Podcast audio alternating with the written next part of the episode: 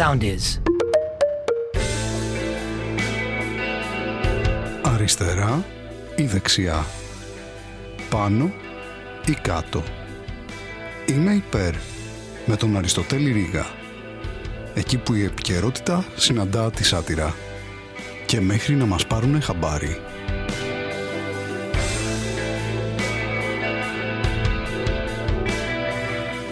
Χαίρετε φίλες και φίλοι, επειδή κάποια κουβέντα έχει ανοίξει πρόσφατα τώρα σχετικά με αυτό το νέο μέτρο που έχουμε το καλάθι του νοικοκυριού, θα ήθελα να το συζητήσουμε λίγο το θέμα, αν θέλετε κι εσείς. Καταρχάς, να ξεκαθαρίσω ότι είμαι υπέρ και είμαι και υπέρ για το καλάθι και πέρα από τη γραμμή των 6,75.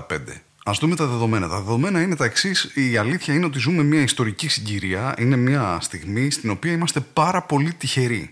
Είμαστε τυχεροί γιατί έχουμε ανθρώπους σε θέσεις κλειδιά που ενδιαφέρονται για όλα τα θέματα της καθημερινότητας που μας αφορούν. Που ενδιαφέρονται για τα πάντα. Που ενδιαφέρονται για τα παιδιά. Που ενδιαφέρονται για τα πόμολα. Ενδιαφέρονται για όλες τις λεπτομέρειες που μας αφορούν. Α πούμε για το ποιον ακολουθεί ο αργυρός και για πόσα χρήματα. Γιατί είναι σημαντικό αυτό το πράγμα. Πρέπει να δώσουμε προσοχή για αυτό το πράγμα. Έχουμε ανθρώπους οι οποίοι ακούνε τους πολίτες, ακούνε τον καθένα. Από το πιο μεγάλο μέχρι το πιο μικρό. Δεν κάνουν διακρίσεις. Δημοσιογράφους ακούνε, αφού γκράζονται. Πολιτικούς αντιπάλους, αντι καθημερινούς ανθρώπους και το Βαγγέλη και το Μαρινάκι. Και το Μαρινάκι, βέβαια, το Μαρινάκι έχει πολλά ενδιαφέροντα πράγματα να πει. Είμαστε τυχεροί που έχουμε αυτούς τους ανθρώπους εκεί πέρα οι οποίοι αφουγκράζονται τον παλμό της κοινωνίας, πιάνουν το σφιγμό της κοινωνίας και λένε λοιπόν το πιάνουμε, λοιπόν δεν υπάρχει μια χαρά. Δηλαδή έρχεται κάποιος λέει παιδιά εδώ εσχροκερδούν οι αγορές, το έχετε δει αυτό. Λένε μια στιγμή, μια στιγμή, το δούμε. Το βλέπουμε, Ωραία, το είδαμε. Προχωράμε. Που σε αυτή την κατάσταση λοιπόν τι κάνανε αυτοί οι άνθρωποι. Βλέπουν το τι γίνεται εδώ πέρα και λένε λοιπόν εμείς τώρα θα πρέπει να κάνουμε αυτό το πράγμα. Να μαζέψουμε τις αγορές εδώ πέρα. Που πήγαινε και τους μάζεψαν αυτούς τους ανθρώπους. Λέει ποιοι είστε εσείς οι αγορές, ελάτε εδώ. Δεν σας βλέπουμε καν. Γιατί η αγορά είναι αόρατη. Αλλά ελάτε παρόλα αυτά. Θα σας κάνουμε λοιπόν μια πρόταση που δεν μπορείτε να αρνηθείτε. Και όταν λέμε δεν μπορείτε να αρνηθείτε, εννοούμε ότι μπορείτε μια χαρά να αρνηθείτε. Και λένε οι άλλοι, ωραία, ποια πρόταση είναι αυτή. Και τους λέει η κυβέρνηση, παιδιά, ε, λοιπόν, θέλουμε να σας πούμε να μην είστε έτσι, μην είστε έτσι. Και λένε Έλλη, Α, δηλαδή να μην είμαστε έτσι. Λένε, Πάνε εύκολα, τέλεια.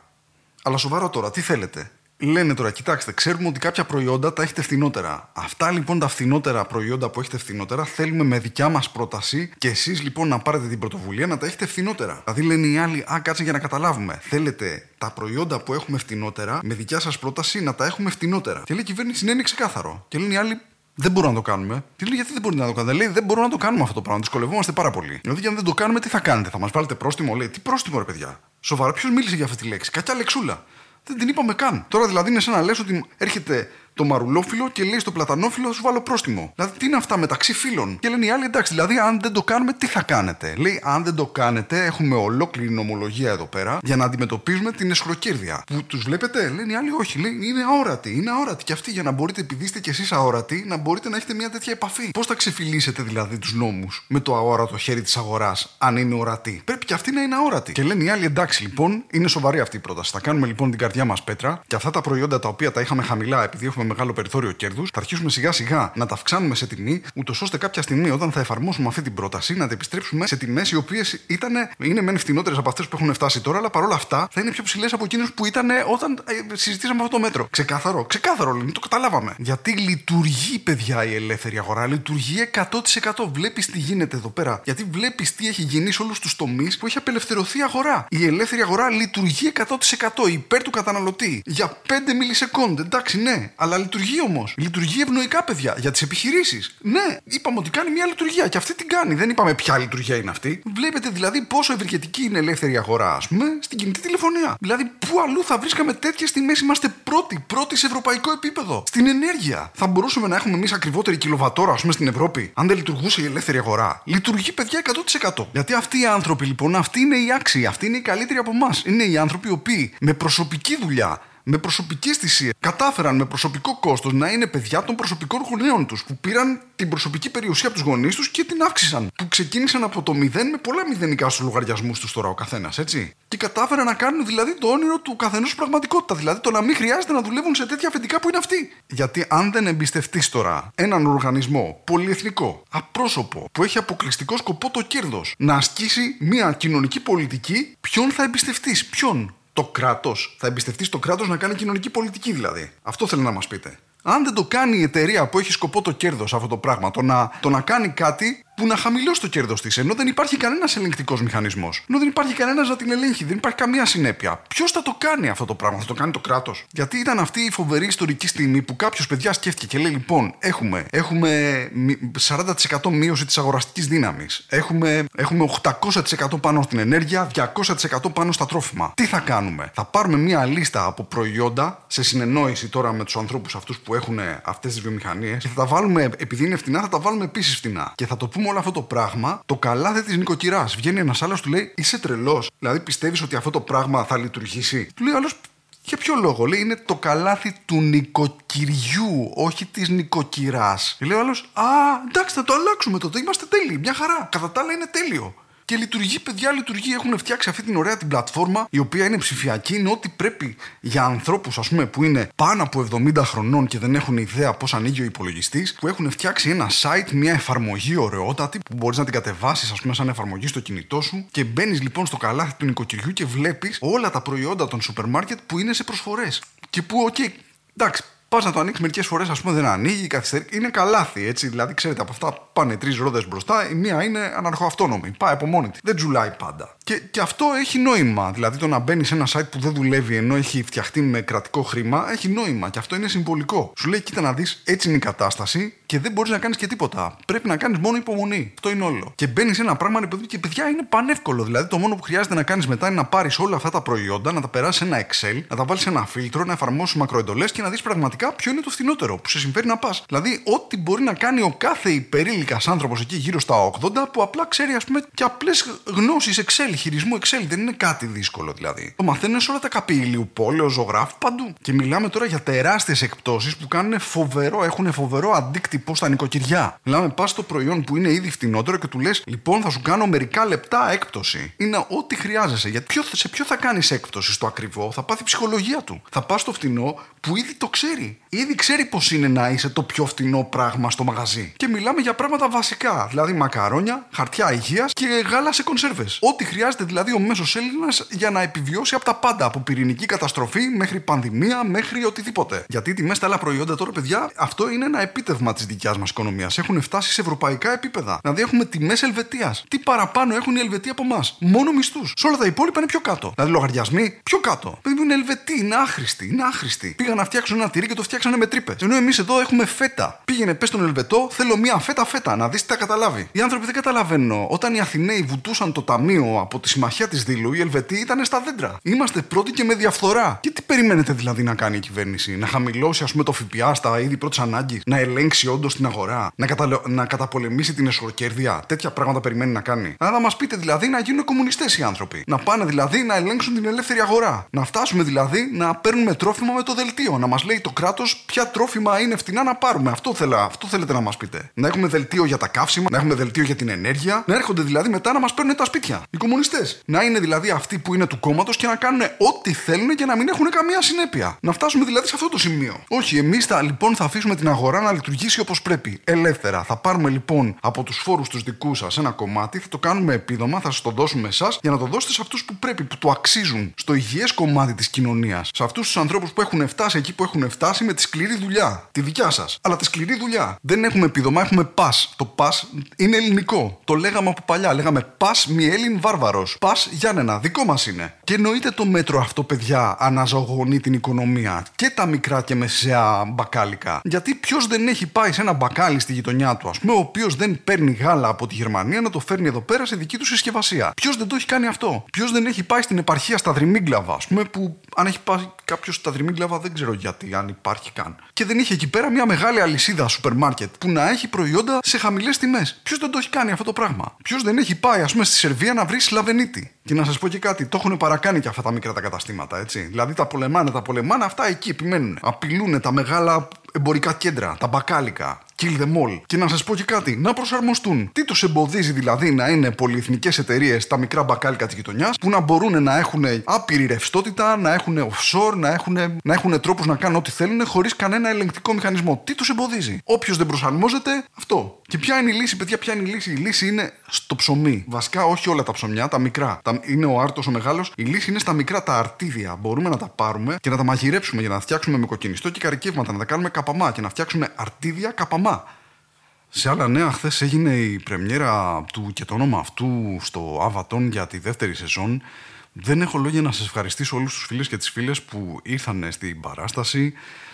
Γέμισε η αίθουσα, βάλανε βασικά, γέμισε, βάλανε έξτρα θέσεις και γέμισαν οι έξτρα θέσεις και ειλικρινά σας ευχαριστώ πάρα πολύ. Είχα ανθρώπους που ήταν δεξιά μου και αριστερά μου. Κάποιοι βλέπανε τη μύτη μου, κάποιοι βλέπανε την πλάτη μου. Δεν ξέρω ποιοι ήταν σε χειρότερη μοίρα.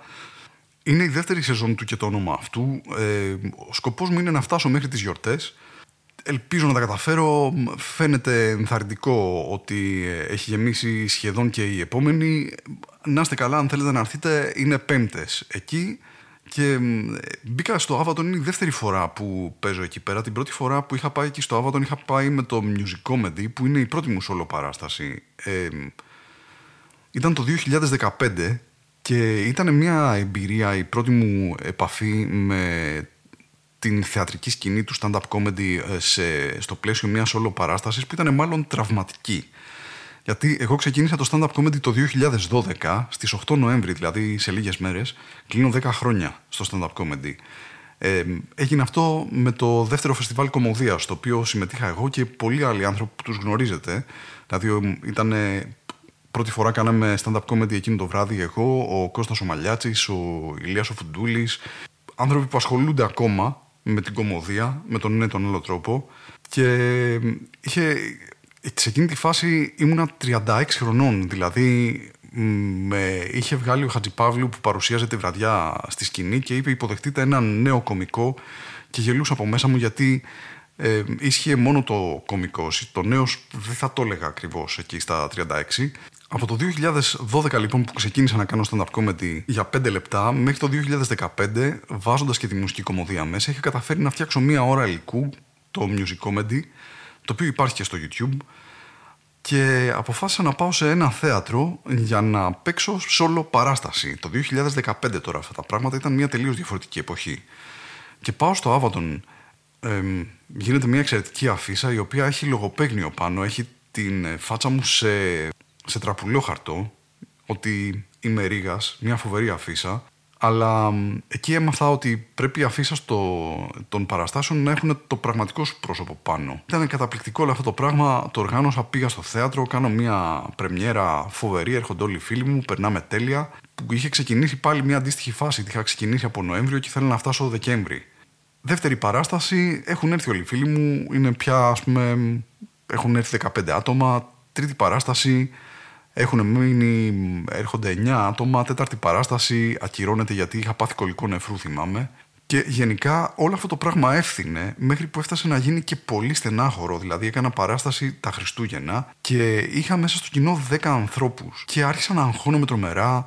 Ε, δεν ήξερα τι να κάνω. Ε, είχα, άρχισε το αυτοάνωσό μου να με κλωτσάει. Γενικά δεν είχα περάσει πάρα πολύ καλά. Αλλά ήταν μια άλλη εποχή γιατί βλέπω ας πούμε τώρα τις ε, φωτογραφίες που είχαν βάσει τότε στο Instagram και βλέπω τους ανθρώπους που είχαν ανοίξει το music comedy. Ήταν οι άνθρωποι με τους οποίους κάναμε, οι συνάδελφοί μου που κάναμε κομμωδία που είναι άνθρωποι οι οποίοι, αν σας πω τώρα ότι μου ανοίγανε, ανοίγανε τις παραστάσεις τις δικές μου, ε, θα πεις δεν το πιστεύω. Και όντως είναι έτσι. Δηλαδή, όλοι οι άνθρωποι που κάνουν κομμωδία τώρα, που κάνανε και τότε, είχαν έρθει να κάνουν opening act στο music comedy. Δηλαδή είχε έρθει η Χρύσα, είχε έρθει ο Διονύσης. Μιλάμε τρελά πράγματα. Το οποίο είναι τεράστια τιμή μου ότι τους ξέρω και ότι με το δέχτηκαν αυτό το πράγμα που τους πρότεινα. Και θέλω να πω ότι ακόμα έχω το φόβο της άδειας αίθουσας, ότι θα πάω στο θέατρο και δεν θα είναι κανένας, αλλά μετά από τόσο καιρό και μετά από τόσα χρόνια ξέρω ότι είναι κομμάτι της διαδικασίας αυτό το πράγμα, ότι συμβαίνει και ότι ο δικός μου σκοπός είναι όσοι και να έρθουν εκεί πέρα, όποιος και να έρθει, να του προσφέρω μια εμπειρία που να τον ικανοποιήσει, να τον ευχαριστήσει, γιατί οι άνθρωποι που έρχονται να δουν παραστάσεις πραγματικά θυσιάζουν σημαντικά πράγματα.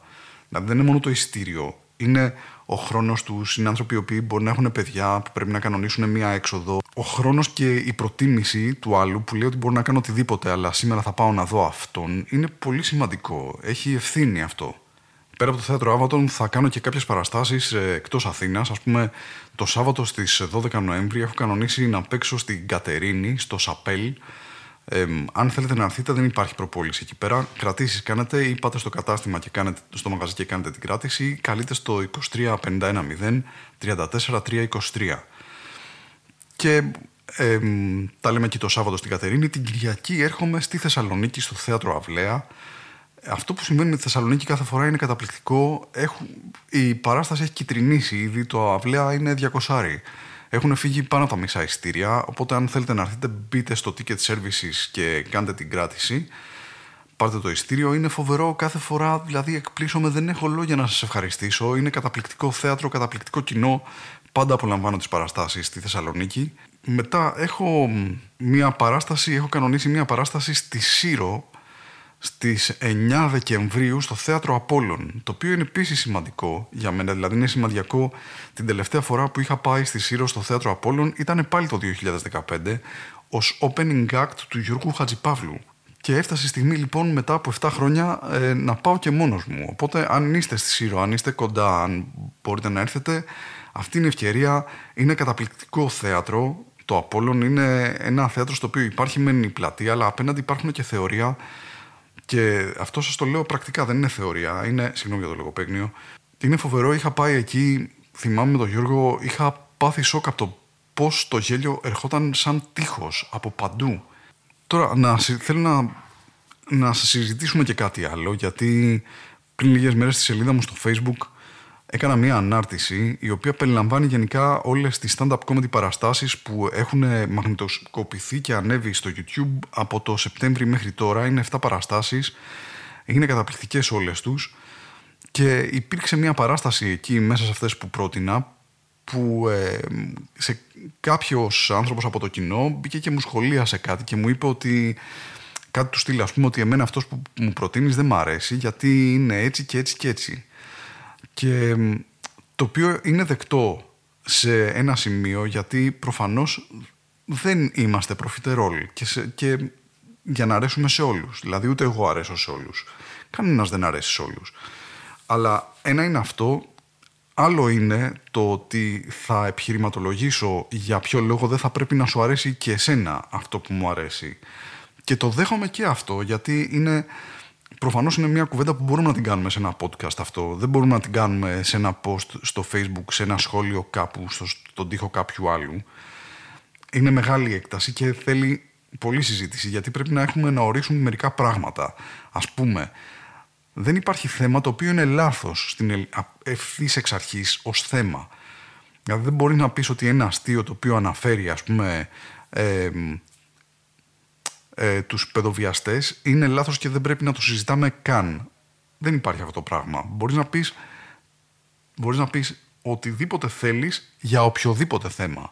Αυτό που κρίνουμε δεν είναι το θέμα, είναι το τι θα πεις συγκεκριμένα.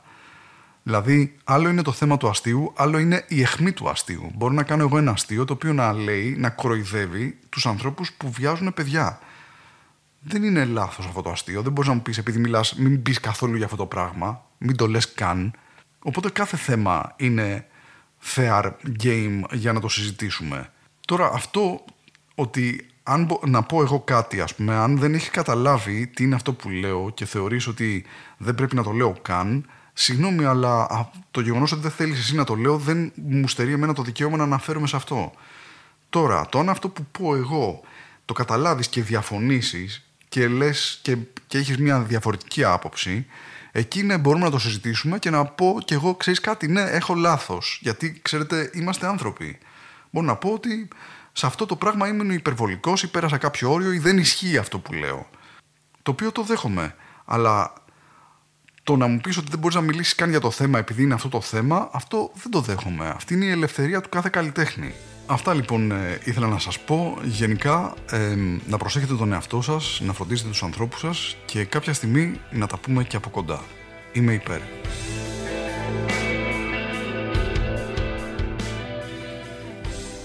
Ακολουθήστε μας στο Soundees, στο Spotify, στο Apple Podcasts και στο Google Podcasts.